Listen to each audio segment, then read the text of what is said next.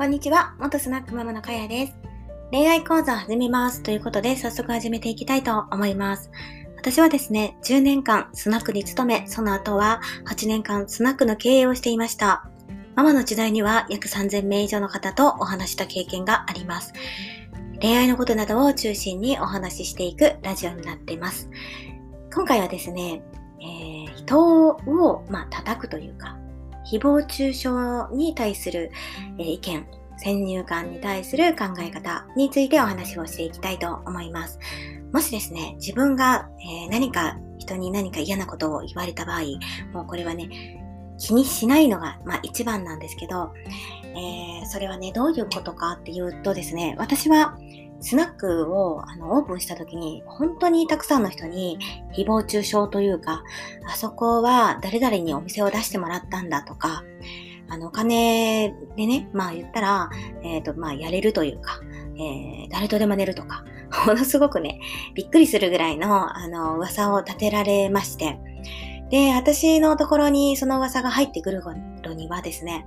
人が言ってるのを、あの、着色してみんなが言ってくれるので、すごい、あの、何、なんて言うんですかね、すごい、えー、最悪な私の人間像ができて上がっていたんですね。で、まあそれが噂をやっぱり立ててくれてるとですね、どんな、えー、人がママでこの店を切り盛りしてるんだか、まあワンチャンあるのかなっていう感じでお店に見に来てくれたりだとかですね。まあしたので結局その噂が、えー、まあ、人を呼んでくるみたいな感じになってくれまして、で、その噂もですね、結局、あの、綺麗な営業をしてたらですね、えもう1ヶ月もしないうちに消えていくんですよ。なんで、私という人間性というか話したら多分わかると思うので、あの、まあ、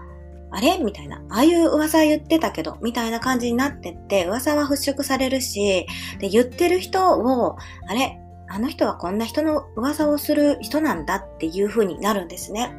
なので、何か言われた時は、自分の態度はね、まあ、潔白ならばそのままでいいし、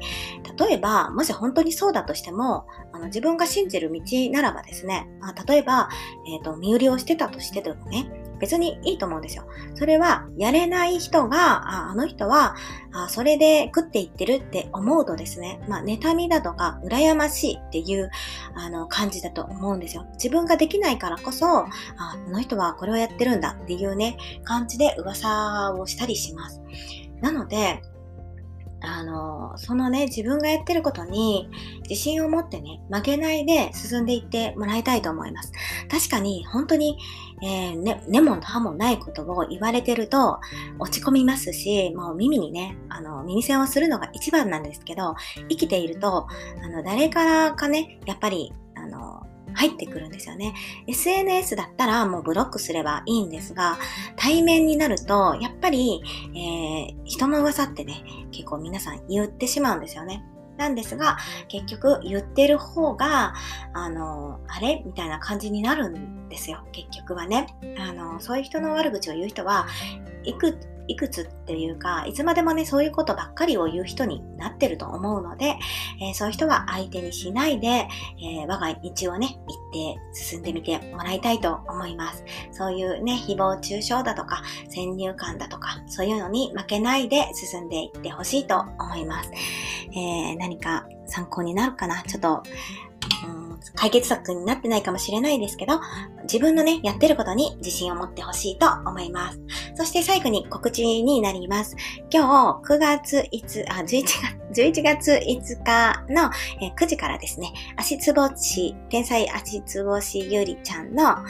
え、スタンド FM のラジオに、あの、私の方がお邪魔して、え、ライブ配信をすることになってます。ぜひぜひよかったら来てください。じゃあね、バイバイ。Bye.